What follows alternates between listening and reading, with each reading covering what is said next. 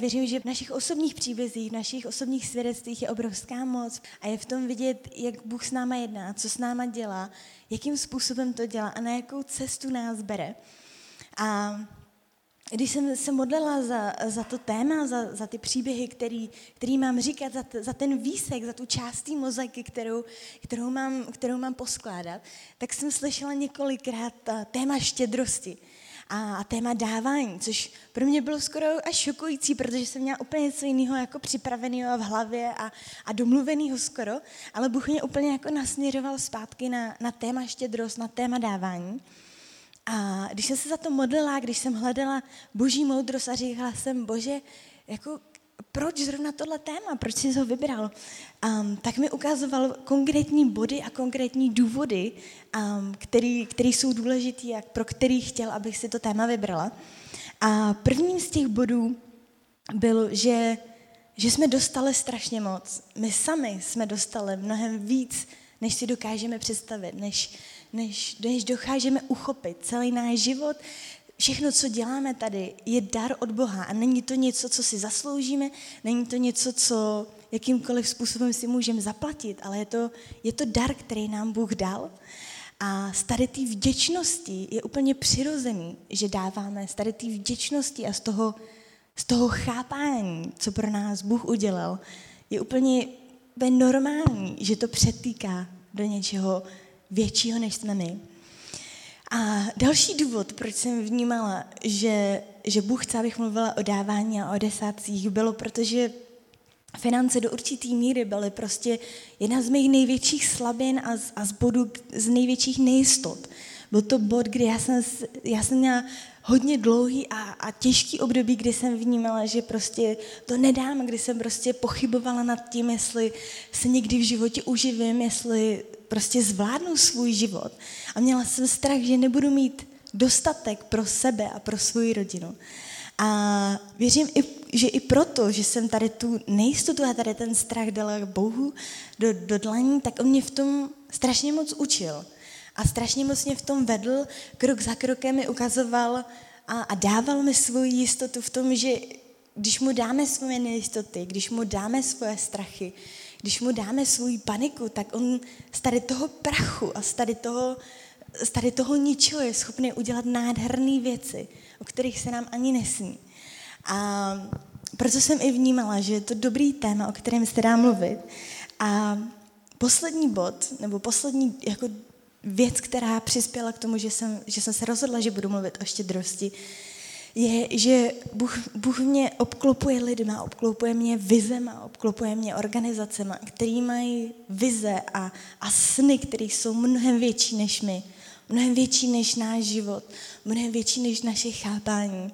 A já vždycky, když, když jdeme do nového projektu s tou organizací a vždycky, když jdeme do něčeho nového, tak já vidím prostě tu velikost těch věcí, ale tím, že jsem i velmi praktický člověk, tak já, já vidím i i ten účet zatím. A já vidím, tohle bude prostě stát mnohem víc, než my, než my máme budget, než my jsme schopní jako zvládnout. A pokaždý vykročujeme ve obrovské víře a v tom, že víme, že prostě, když nám to Bůh řekl, tak On to zaopatří. Když nám Bůh prostě nás poslal na tu cestu a poslal nás na to dělat něco, co je větší než my sami, tak On nás tom nenechá. A já to vidím pravidelně a vidím to často, a, modlím se za to, aby Bůh prostě ještě víc otvíral kohoutky štědrosti, kohoutky dávání lidí kolem nás. A proto i o tom chci dneska mluvit. A proč zrovna finance? Proč jsou finance tak klíčová věc? Nebo dávání samo o sobě? Já si myslím, že tam, kde máme svůj poklad, ať jsou to finance, ať jsou to naše zdroje, ať je to naše kreativita, um, tak tam máme svoje srdce. A proto je to tak strašně klíčový, protože u financí a u, u dávání našich zdrojů si strašně jednoduše můžeme zkontrolovat, jak je na tom naše srdce. Strašně jednoduše si můžeme udělat takový jako jednoduchý jako puls, zkontrolovat si puls, jak, kam to srdce jde, kam to srdce tiká. Jo, když si vyjedete prostě svůj účet a vidíte, tady jsem dal, tady jsem dal, tady jsem dal, tak hned vidíš strašně jednoduše, Jo, tady jsem dal svůj čas tady, a ve chvíli, kdy dáš svůj čas nebo dáš své finance, tak dáváš část svého srdce. Dáváš část svých modlitev. Dáváš část toho, že dáváš část sebe. A ke mně mluv mluvil teď skrze finance úplně v, v, v nedávné době velmi silně, kdy, kdy jsme prostě nějak situaci a nebyli jsme schopni se s někým, z jednou konkrétní organizací na něčem dohodnout a ve mně to vyvolalo strašný hněv a já jsem byla jako vytočená, jak to, že nejsme schopni jako spolu komunikovat, domluvit se, dohodnout se. A ve chvíli, kdy se na někoho naštvete nebo na nějakou organizaci naštvete, tak máte vždycky strašně moc různých způsobů, jak můžete zareagovat. Jeden způsob je, že pustíte emoce, dáte jim volnost, že jo, a většinou to dopadá tak, že řevete, hulákáte do všech stran. A nikam to nevede, nikoho to ne, nikomu to nepomůže, vám taky většinou ne. A druhý způsob je, že to prostě se snažíte nějak jako odklidit, eh, odignorovat, což většinou taky není úplně nejjednodušší, protože se to vždycky někde jako vyplaví. Ale já jsem věděla a věděla jsem, že prostě to nesmím nechat zakořenit, že ten hněv a to, že prostě se nám nedaří s tou organizací prostě navázat kontakt, že to nesmím nechat zakořenit v sobě. A byly fakt dny a, a měsíce, kdy jsem se postila za to, modlila jsem se za to a dávala jsem to do božích rukou. A pak už prostě byl období, kdy jsem to vzdala a říkám, bože, já vím, že ty se o to postaráš, ale já už nevím, jak dál a chci, ty, chci tu organizaci milovat a chci, chci prostě, aby jsme měli dobrý vztah a dobrý kontakt v, tvým, v tvůj pravý čas. A když jsem se tohle domodlila, byla jsem na zemi v nejmenší místnosti, co máme v domě, tak jsem slyšela úplně konkrétní částku, kterou mám, kterou mám jít a dát. Byla to, jako nebyla to nějaká gigantická suma, jo? ale prostě věděla jsem, tady ta suma prostě je dobrá, míra natřesená, mám jim to jít dát. Tak jsem to šla udělat a ty okovy prostě tady toho naštvání, to všechno spadlo a po měsících na to se nám podařilo s tou organizací navázat kontakt, navázat prostě spolupráci a otevřely se nám dveře, které jsem si říkala, to není vůbec možný, jako kdybych udělala, se stavila na hlavu, tak tohle by se nemohlo stát. Jo. A proč o tom mluvím? Já si myslím, že naše svědectví a naše příběhy a, jsou strašně důležitý, strašně pozbudivý. A, a proto jsem i dneska pozvala lidi, kteří jsou mi osobně velmi vzácní, kteří jsou součástí mého příběhu, kteří prostě velmi hluboce zasívali do mého života, když jsem byla hlavně v Anglii a když jsem hledala svou identitu sama v sobě, v Bohu. A oni mě vždycky směřovali zpátky prostě na hloubku s Bohem, na to prostě jít ještě o úroveň jakou hloubš a nevzdávat to, vytrvat a setrvat v těch modlitbách. A vidím, že spoustu věcí, které teď žiju, tak jsou semínka a věci, které oni mi zasívali do života po prostě sice krátký období, ale intenzivní období. A já jsem za to strašně vděčná. A máme tady dneska Aleše Valu s nádhernou manželkou Janou a je to pro nás obrovská výsada, že tu můžou být. Aleš je z Třebíčka, podniká, mají tam čistě rizí firmu, a, kterou vedou, obhospodařují tisíce hektarů a mají, mají obrat v jednotkách miliard. A manžel, jeho manželka um, Jana studuje psychologii, dělá, dělá Betel Sozo, což je úžasná služba uzdravování a, a spolu mají dvě téměř dospělé děti. Takže já bych je poprosila, jestli by si stoupila, jestli by Aleš mohl přijít. Můžeme jim zatleskat, poděkovat jim, že přijeli. Díky Aleši. Děkuji moc, že jsi přišel. Dobrý den, děkujeme za důvěru. Tak my jsme se chtěli pomodlit na začátku, hmm. tak jdem do toho. Pane Ježíši, já děkuji za to, že tady můžeme být společně jako jedna rodina. Děkuji ti za to, že tady můžeme být jako tvoji služebníci. My tě prosíme za to, aby se oslavil, aby se dotýkal našich srdcí a děkuji za to, že nás, já ti děkuji za to, že i mě konfrontuješ tady v těma věcmi, které se hmm. tady dějou. A, hmm. a tak děkuji, že se můžeme pořád někam posouvat směrem k tobě a že ty můžeš vládnout v našich životech. Takže nám tak každému srdci v, tom, v této místnosti božím pokojem šalom v jménu Ježíše Krista. Amen. Amen. Tak jo, jdem na to. Jak se máš, Aleši? Já se mám skvěle. Jak se ti líbí v Praze? Mně se v Praze líbí skvěle. Já jsem teda rád na Moravě, se přiznám, ale do, do Prahy jezdím rád, protože tady vím, že to je centrum naší země a my se tady odehrávaly historicky klíčové věci. Mm-hmm. Jsem na, na Prahu jako na naše hlavní město hrdý a, a rád jsem jezdím. Ale přiznám se, že rád jezdím i domů. že mám na, na Moravě možná trošku víc klidu a tak jsem rád i tady, když je ten čas a jsem rád i doma. My jsme rádi, že tě tady můžeme mít, aspoň na chvilku. Já jsem se tě chtěla zeptat, co děláte? Pověz nám v krátkosti, co děláte, jak vaše firma funguje. Mm-hmm. Tak já jsem vlastně někdy od 20 let eh, jsem začal podnikat a úplně jakoby od ničeho, mám ještě jednoho kolegu, společníka a Bůh nám prostě během, začal, začal jsem podnikat jako nevěřící, někdy v 93. a 94. roce a postupem času jsme se z nějakých jsme eh, se z nějakých paliv eh, alternativních dostali až do zemědělství, kde podnikáme dneska. Takže naše skupina má asi 200 zaměstnanců a tři firmy. Jedna z nich eh, je farma, která má asi 4,5 tisíce hektarů půdy a 700 krav na mlíko a nějaký bioplynové stanice.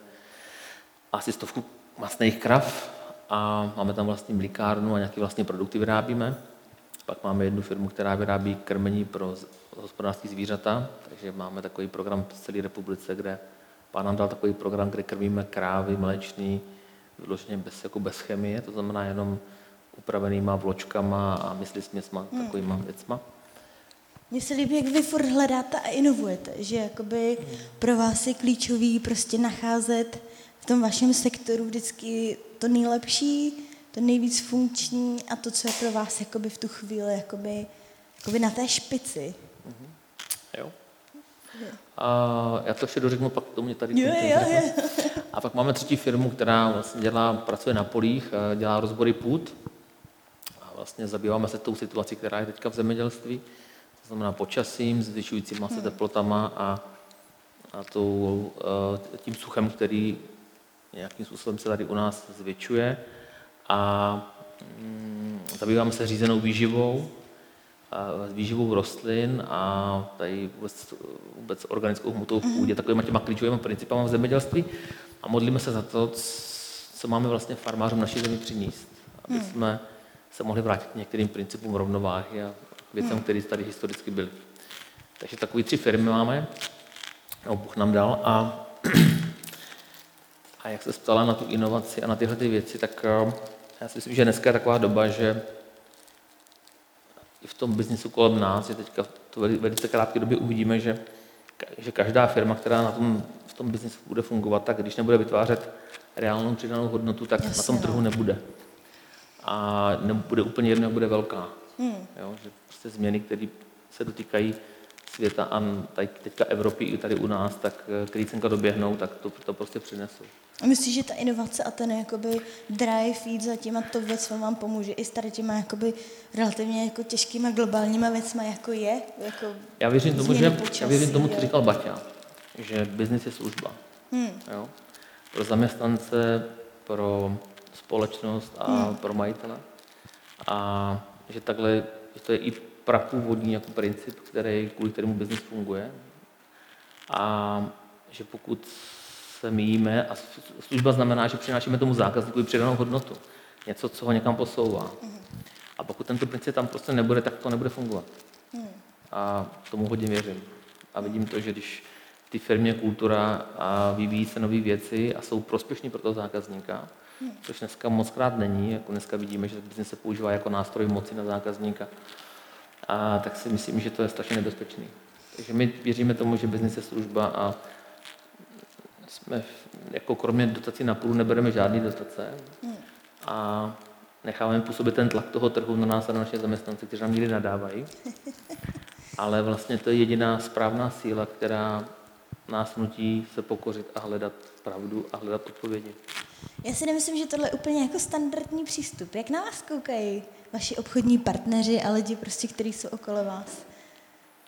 To jsme se asi museli zeptat jich. No tak máš určitě nějakou zpětnou vazbu, kde si můžou jako buď to ťukat na hlavu, anebo naopak si říkat, nebo to naopak kopírovat, že jo? A zkoušet to, jestli to funguje. Tak já musím říct, že před deseti rokama se nám někteří smáli. Jo, jo. Budu si představit. Dneska už to tak není. Jo, když jsme, když jsme, jsme měli takový období, kdy jsme jako řešili to, jestli porosteme a jako, nebo jaká bude naše strategie v Evropské unii, co budeme dělat jako firma.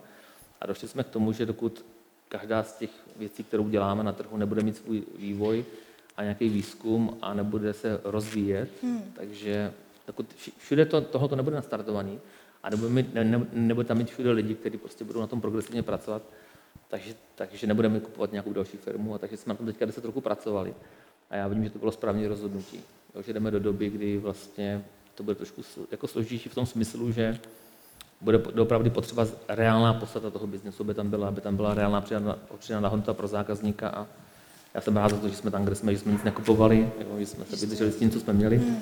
a myslím si, že jsme připraveni jako na to zase dál se někam rozvíjet.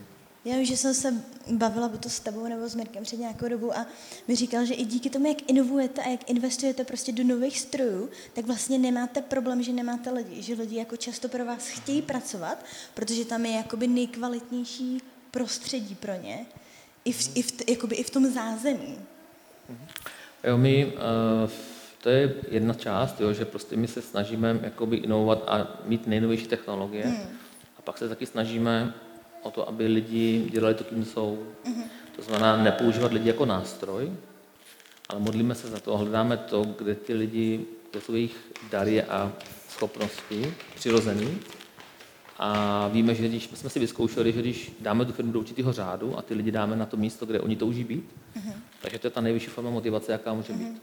Že peníze jsou až někde dál, daleko zatím. Takže se k nám stěhují lidi třeba z celé republiky. Jo? Lidi třeba, který, který umí třeba v zemědělství, není moc lidí, kteří umí třeba jazyky a mají některé druhé vzdělání, mm. ale, ale u nás, kdyby zootechnik neměl, neměl anglicky a nelítal po výstavách třeba do Ameriky a na Nový Zéland, tak nevím, co bychom tam s tím dělali. takže takže je pravda to, že i v téhle době máme dost lidí, nebo mm. máme lidi a neříkám, že na některých pozicích nám taky chybí, nebo je hledáme nějak, ale klíčové lidi máme a prostě Bůh se o to stará sám. Mm. Díky Bohu za to. Díky Bohu. Hele, ty pocházíš z katolického asi prostředí, že Kdy se setkal osobně s Bohem a co to pro tebe znamenalo? A já jsem jako dítě chodil do katolického, do katolického kostela. A přiznám se, že jsem asi od 14 let začal chodit za kostel. Protože jsem Protože jsem, protože jsem začal mít, no protože jsem musel chodit do kostela, byl jsem to jako povinně daný, takže jsem každou neděli stával o půl měsíce jezdil autobusem do kostela dva kilometry. A vlastně jsem najednou začal mít otázky, když mi začalo být 13-14 roku. A ptal jsem se na to vlastně, proč tam chodím. Hmm. A tak jsem, když jsem si četl něco v Bibli, tak jsem se ptal a teďka jsem nenacházel jsem odpovědi. Hmm. A tak jsem začal chodit, a tak jsem vždycky musel jít do toho kostela, tak jsem šel do kostela, no ale proběhl jsem kostelem přes zákristy a chodil jsem přes hřbitov prostě do lesa. A až někdy, až potom, co jsem uvěřil, tak jsem pochopil, že jsem hledal Boha už tenkrát. Hmm. No a, a když mi bylo 20 let, tak jsem stál v tom kostele a, a já jsem to měl tak, že jsem měl doma nějaký nezvody s otcem, tak jsem, jsem utíkal jsem z domu prostě, protože jsme už nemohli nějak spolu, spolu být. Pak jsem měl zase období, kdy jsem se tam vracel, jo? A měl jsem takový období, kdy jsem utíkal. Dneska máme spolu super vztah jako s mým tátou. Tak jsem stál v tom kostele a říkal jsem, neměl jsem vůbec nic, vlastně bylo mi 20 let. A říkal jsem, bože, jestli existuješ, tak musíš něco udělat, protože já bych chtěl mít v životě jednou rodinu, být hmm. 2 plus 1 v paneláku a 130, 130 škodovku. Jo? To byla pro mě nepředstavitelná prostě vize, jako která kdyby se naplnila, tak prostě bych třeba i v 50, tak to bylo pro mě něco, co, co jsem si ani neuměl představit. Jo. Prostě, a tam jsem někde prostě byl. A to, bylo, to mi bylo 20. A asi v 28 letech jsem přijal pána do svého života. Mm-hmm. V situaci, kdy už, když už jsem měl, nebo kdy mi poženal jako stonásobně víc. Ale já jsem se neuměl sebe řídit a neuměl jsem prostě pracovat sám se sebou. Jo? Neuměl jsem když nám Bůh požádal bez tak jsem nerozuměl spoustě věcem a kola bylo velmi zdravý, hmm. takže jsme hodně pracovali. Tak v té době uh, se mi stalo to, že jsem nemohl, uh, že se mi zastavilo trávení a nemohl jsem mít, chodit prostě na velkou a já jsem to ze stresu a z obrovského vypětí a neuměl jsem to změnit. Hmm. Prostě nevěděl jsem, co mám dělat. Měl jsem spoustu takových dobrých známých, kteří mi říkali takový ty všechny moudré rady, co všechno to potřeba udělat, aby to bylo jinak a tak. A jiný můj doktor mi říká, já jsem vám to říkal, když vám dám ty prášky jeden rok, druhý rok, ale třetí rok už to nebude fungovat, protože to Tělo otupí. To tělo to prostě Jasně, no. nedokáže, prostě jakoby už na to nebude reagovat. Takže v té době jsem nevěděl, co mám dělat a byl, najednou jsem si uvědomil, že je konec. Hmm. Jako, že nemám vůbec řešení. A cítil jsem se tak, že mám prostě na zádech batoh prostě šutru a že už jako nemůžu dál. Že už je to pro mě neúnosné. Sice zvenku jsem vypadal jako dobrý, kabát dobrý, jo. Vypadalo to, že jsem úspěšný člověk a tak, ale, ale uh, ve mně jsem byl prostě docela vyřízený. Hmm. Takže jsem šel, uh, takže jsem potkal v té době jednoho kamaráda, který uh, žil takový bohemský život a, a uh, potkal jsem mu jednom, jel jsem přes jedno město a on šel, on šel po ulici, tak jsem ho vzal do auta tak jsem se ptal, říkám, hele, jak se máš? A on mi říká, no já jsem dobrý, dobrý. Teďka jsem ho viděl, že je ostříhaný, že takový upravený. Nebyl jsem na něj takhle zvyklý. Nekouřil prostě. A říkám, a co se ti stalo? Jsi nějaký divný. že to je známka klasického křesťana, že je divný. A on říká, víš, já jsem prostě zjistil na to, že už nemůžu žít bez Boha. A já jsem přijal Ježíše Krista do svého života jako svého pána a spasitele. Teďka to byla pro mě taková sprcha, já jsem si říkal, pane bože, co se s tím stalo, s tím klukem. Tak jsem se to začal vyprávat a úplně jsem ho jakoby fakt tenkrát odsoudil, protože jsem si říkal, no jo, chudák nějaký do nějaký sekty se uvrtal. A akorát jsem, akorát jsem věděl, akorát jsem věděl, že když on prostě mluvil, tak jsem, tak jsem cítil, že se, že se s ním stalo něco velkého. No a on mi potom nabídl, že když budu chtít, takže můžu mezi nějakou skupinu nějakých křesťanů s ním zajet. Tak jsem s ním jel jednou do nějakého společenství, kde bylo asi 50 lidí a tam jsme spolu, tam, jsem, tam jsme spolu, si spolu sedli a když tam, já jsem byl zvyklý na, ty, na ten chór a na ty varhany v tom kostele Jasně, prostě. no. A tam nám najednou naběhli kluci s nějakýma kytarama, začali tam chválit pána. Tak to jsem jako na mě, to, na mě bylo takový zemětřesení, že jsem to jako nezvládl v první chvíli a asi po deseti minutách jsem se zbelil, odešel jsem, protože, protože to bylo na mě moc. Ale když jsem měl Lubna, tak si pamatuju, že jsem si říkal, ty, ty lidi mají něco, co já nemám prostě. Jako ty lidi, který jsem tam potkal. A vůbec jsem tomu nerozuměl. Spíš na mě to byl strašně velký nápor jako v jeden čas. No a potom asi do měsíce jsem tam byl znovu a byl tam jeden pán z Kanady, který tam kázal. Já jsem poslouchal to kázání a on potom kázání za mnou přišel a ptal se mě na to, jak se jmenuju a proč tam, jakoby, jestli jsem už přidal Pána Ježíše Krista do svého života. A jsem mu říkal, ne, to prostě asi nemůžu dovolit. Já, já prostě mám velkou zodpovědnost. A, na to nemám čas. A on říká, aha, aha, ty vole, to je jasný. A říká, a věříš tomu, že je Bůh? Jako, a říkám, jo, já věřím tomu, že je Bůh. A věříš tomu, že tě miluje, a že tě stvořil, že tě miluje? Já jsem říkal, hm, jo, věřím tomu. A on mi říká, ty věříš tomu, že ten, kdo tě stvořil a že tě miluje, že by ti chtěl něco ukrást? Takže on viděl, že mám strach jako, hmm. o to, co mám. Že? No a to já jsem byl úplně, to byla věc, která mě úplně zastavila, to byla otázka, která mě konfrontovala, zastavila mě. A já jsem si uvědomil, hmm. že prostě to nemám vůbec v hlavě srovnaný. No a v té době jsem se tam jsem se rozhodl, že prostě, že přijmu Ježíše Krista do svého života jako svého pána spasitele. Hmm. To, byla, to, bylo, to byla jedna modlitba, který si jenom pamatuju, že ten batoh, co jsem měl na zádech, tak najednou někdo přišel a vzal mi ho z těch zad hmm. To Ale jinak se nic vlastně jako nestalo. Jinak jsem si říkal, ty vůbec jako, nic, jako nevnímám, že by se něco stalo. A, a druhý den ráno, když jsem se zbudil, tak jsem si čistil zuby u, u zrcadla. Díval jsem se toho zrcadla v tom zrcadle jsem viděl svoje srdce a viděl jsem srdce lidí kolem mě jako přátel. Hmm. A tak jsem si čistil ty zuby a teďka najednou jsem slyšel nějaký hlas, který mi říká, že destruju srdce těch lidí kolem sebe. Hmm.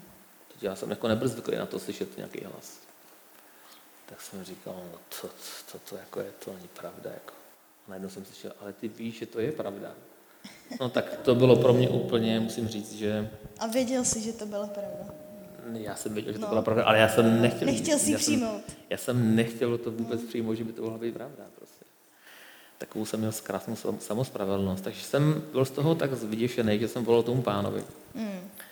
A říkal jsem mu, víte Karle, já mám prostě, já jsem slyšel takový hlas, jako, a já nevím, co s tím mám dělat. A on začal smát do telefonu a říká, to je pán Ježíš, teď jsem ti to povídal, chlapče.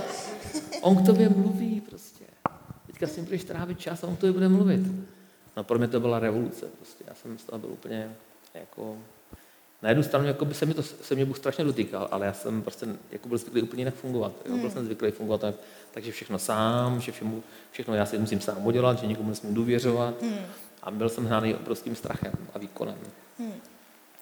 Takže vlastně to byl takový zásah, kdy jsem prožil takový obrácení a od té doby mě prostě pán dovedl vlastně k mojí ženě, k jiným přátelům, do, úplně, do úplného pokoje a vlastně od té doby se ten proces nezastavil. Je to vlastně od roku 98, takže dneska 19 let. Hmm. A chápu to správně, že ten strach tě jako držel, že jsi měl jako pocit, že musíš kontrolovat to, co jakoby máš. Mm-hmm. A jak se dostal z tohohle bodu, kdy prostě si měl pocit, že to všechno musíš držet, do bodu, kdy prostě ti Bůh ukázal, co je štědrost a ukázal ti, co je jako dávání. Že z toho nemusíš mít strach, ale že z toho můžeš mít jako radost. Tak to byl dlouhý proces. Jo, to bývá. Jakoby od toho, kdy jsem kontroloval svůj život, přestože jsem uh, jakoby, jo, je pravda, že, jsem potom, že, že vlastně mě pán uzdravoval strašně rychle z toho hmm. strachu a z toho hm, i z těch zdravotních problémů. Jo. Hmm. Protože potom, co jsem uvěřil, tak jsem se velice, za velice krát, za, za, za pár měsíců dostal do úplné harmonie, jako v tom smyslu, že mi to strávení perfektně fungovalo a v té době se to nezměnilo. Jo. A to byl obrovský zázrak. Ale další proces je to, byl to, že jsem byl schopný Bohu důvěřovat, důvěřovat ve financích. A to fungovalo nějakým způsobem v různých procesech, jakoby, kdy jsem byl konfrontovaný tím, um, se láskou k penězům. Pak jsem zjistil, že vlastně je tady něco jako duch chudoby, který mi neustále našeptával, že mám málo, že mám, hmm. jako, že nemám, na to nemám, na to nemám, jo, na to nemám. Jo, jo, to znám, no. Pak jo. jsem zjistil, že vlastně taky něco jako duch mamonu, že když mm-hmm. člověk má, zase něco má a zase to začne používat jako z pozice nějaké moci. Hmm. Takže to je zase další destrukce, která je hmm. naprosto obrácená, ale je to taky destrukce. Taky vytváří strach. A přišel jsem na to, že je potřeba žít uprostřed těchto dvou ostrovů. Že, ten, že, ten, že, ten, že ta odpověď je v té rovnováze. Nebejt ani tam, ani tam. Hmm. A neustále si to srdce hlídat, hmm. aby člověk ty peníze měl posazený ve správné oblasti a žil v rovnováze. Souhlas, no. Takže to, to je byl nějaký, nějaký proces, a jsem za to vděčný, že jsem ho, mohl, jsem ho mohl poznat, protože jsem poznával lidi, kteří jsou hodně požehnaný a hodně dávají, jsou strašně pokorní, vůbec na to nevypadají a mají třeba obrovské bohatství a člověk by to do nich neřekl, mm. ale mají obr- úžasné postoje a, mm. a pochápou to, že to, co zasívají, tak, uh, tak potom přijímají a dávají s lehkým srdcem a čím víc dávají, tak tím víc přijímají. A viděl jsem to na nich nejen v penězích, ale prostě v každé oblasti jejich života. Mm. Takže to mě, to mě strašně ovlivňovalo. Hmm, to super. Mně se líbí, jak Ježíš píše o, o příběhu v evangelích Lukášovi a v, v Markovi, kdy, kdy Ježíš sedí a kouká se na pokladnici. Což je jako samo o sobě docela bizarní, jak se kouká, jak tam lidi dávají peníze a vidí, jak tam někdo dává hodně, že jo, bohatí tam dávali hodně, že jo, abych chtěla ukázat, že tam dávají hodně a, a přijde tam vdova, že jo, která tam dá poslední dvě mince z toho, co má a Ježíš jako říká, ona dala všechno, co měla, úplně ten je jako postoj toho srdce, že jdeš a dáš to poslední, co máš. Co, jak bys ty definoval dávání a štědrost? Co to pro tebe znamená? Tak um, pro mě to znamená, pro mě to postoj srdce. Hmm. Který, Určitě, no. který nesouvisí s, jenom s penězma, ale peníze jsou jenom částí toho. Takže já věřím tomu, že máme dávat jednak to, co nám Bůh dal, takže to máme předávat dál, to znamená naše dary a schopnosti, které nám byly dany, tak aby jsme jima sloužili. Mm-hmm. A když je potřeba, tak aby jsme sloužili i penězma. Mm-hmm. Takže nemám to postavený tak, že vždycky hledám pravdu a hledám to, co vlastně Bůh chce dělat v dané situaci, ať je to cokoliv. A to si myslím, že mi zabírá asi nejvíc práce. Sebeřízení a vlastně mm, schopnost se držet v pokoře a nevstoupit do toho, abych začal dělat věci vlastní silou a sám. Hmm. A jo, to znamená, když se mi to stane, když se v mém životě najde nějaký jiný strach, než bázeň před Bohem, tak Jasně. vím, že jsem v něčem vedle. Jo, souhlasno. Takže bázeň před Bohem je pro mě něco, co, co, co mi umožňuje se držet pořád někdy na jednom místě a sebeřídit se. Já si dovedu představit, že za váma bude chodit hodně lidí, hodně organizací a jako s hodně různýma požadavkama, což není nikdy jednoduchá situace. Jakým způsobem nad tím přemýšlíš, jakým způsobem se za to modlíš, abys měl moudrost, do čeho prostě dát ten čas, investovat, buď to peníze, anebo i rady a prostě jako celkově jako srdce. Jaký, jaký máš ten rozhodovací proces? A mám takový rozhodovací proces, že na tím vůbec nepřemýšlím. to jsem nečekala. Čeká se trochu strukturovanější. Já, já musím říct, já to, já to, já to, já to, já to popíšu. My jsme vlastně na to dva, máme ještě kolegy. A i v té firmě, řekněme 10%, 10% toho, co, ty firmy vydělávají, tak my ty peníze uvolňujeme a dáváme takové.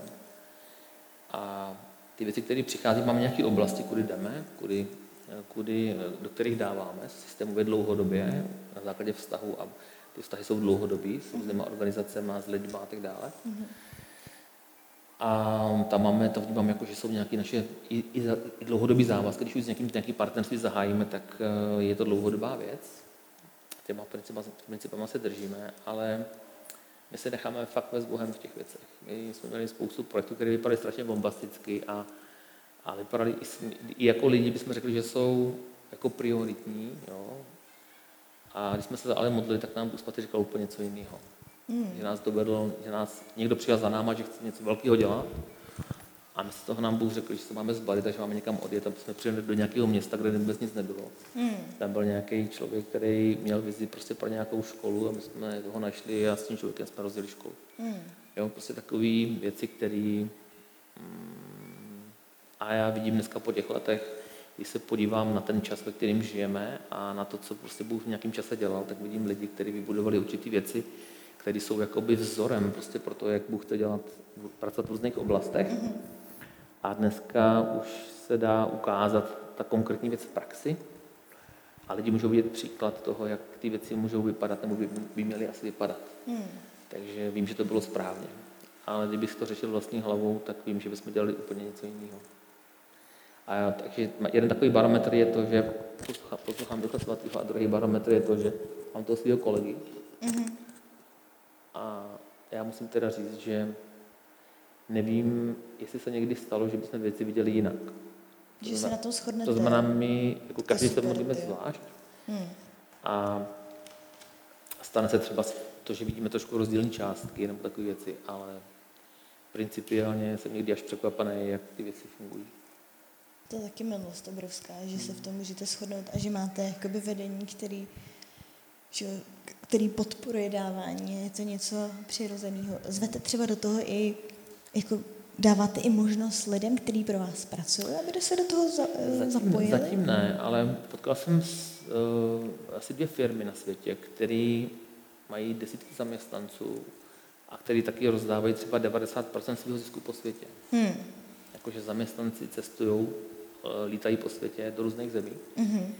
A ten firmní zisk, to jsou to velké firmy, tak ten firmní zisk rozdávají. Ale dělají to sami, že poslouchají Ducha Svatého. Mm. A jo, viděl jsem fakt jako nadšený lidi, právě ty zaměstnance, už jako samozřejmě zralí křesťany, kteří dělali úžasné věci a byli strašně hrdí na to, že můžu být součástí firmy, která toho vydala. To je super, tyjo, to je úplně úžasný příklad. Tam bych chtěl dojít, ale tam nejsme. Jo, ale aspoň víš, kam jdeš, víš, že víš, kam míříš a kam tě Bůh povolává, kde často se stává, že si dáme vlastní strop a řekneme si, jo, teď už toho děláme hodně, což jako určitě děláte na český poměry jako strašně moc, jo, ale je nádherný vidět, že vidíte ještě jakoby za ten horizont, za ty další dvě hory, jako, které jsou před váma. Jo, my se snažíme a jako, myslím si, že máme v tom ještě velké rezervy, jo, že prostě že jsme mohli dávat daleko víc, ale myslím si, že to musí být přirozeně, jo, že to nemá, že to nejde celou. Jo, určitě, no, určitě. Mně se líbí v Malachiášovi, kde se píše, že máme sníst všechny desátky do obilnice, aby bylo v chrámě něco jíst a že Bůh nám dokonce říká, je to jedna z mála věc, děti říká, ať to vyzkoušíš ty, když máš v obilnici, že jo, který se teď asi plní že jo, během, během sklizně, jak, jak to vnímáš? Jak vnímáš desátky? Jak vnímáš to, že, že máme nosit něco, co sklízíme do, do obilnice, aby to tam mohlo zůstat, aby to mohlo být v chrámě, aby bylo co jíst? Asi bych na to odpověděl tak, že, že to je takový nutný jako, takový minimum, který chrání naše srdce.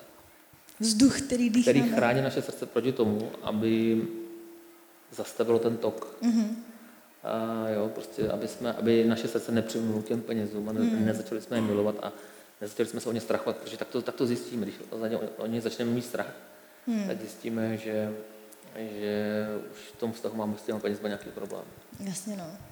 Takže, a dneska těch strachů na nás křičí ze všech možných stran. A proto je důležité, aby naše srdce bylo zakotvené Bohu.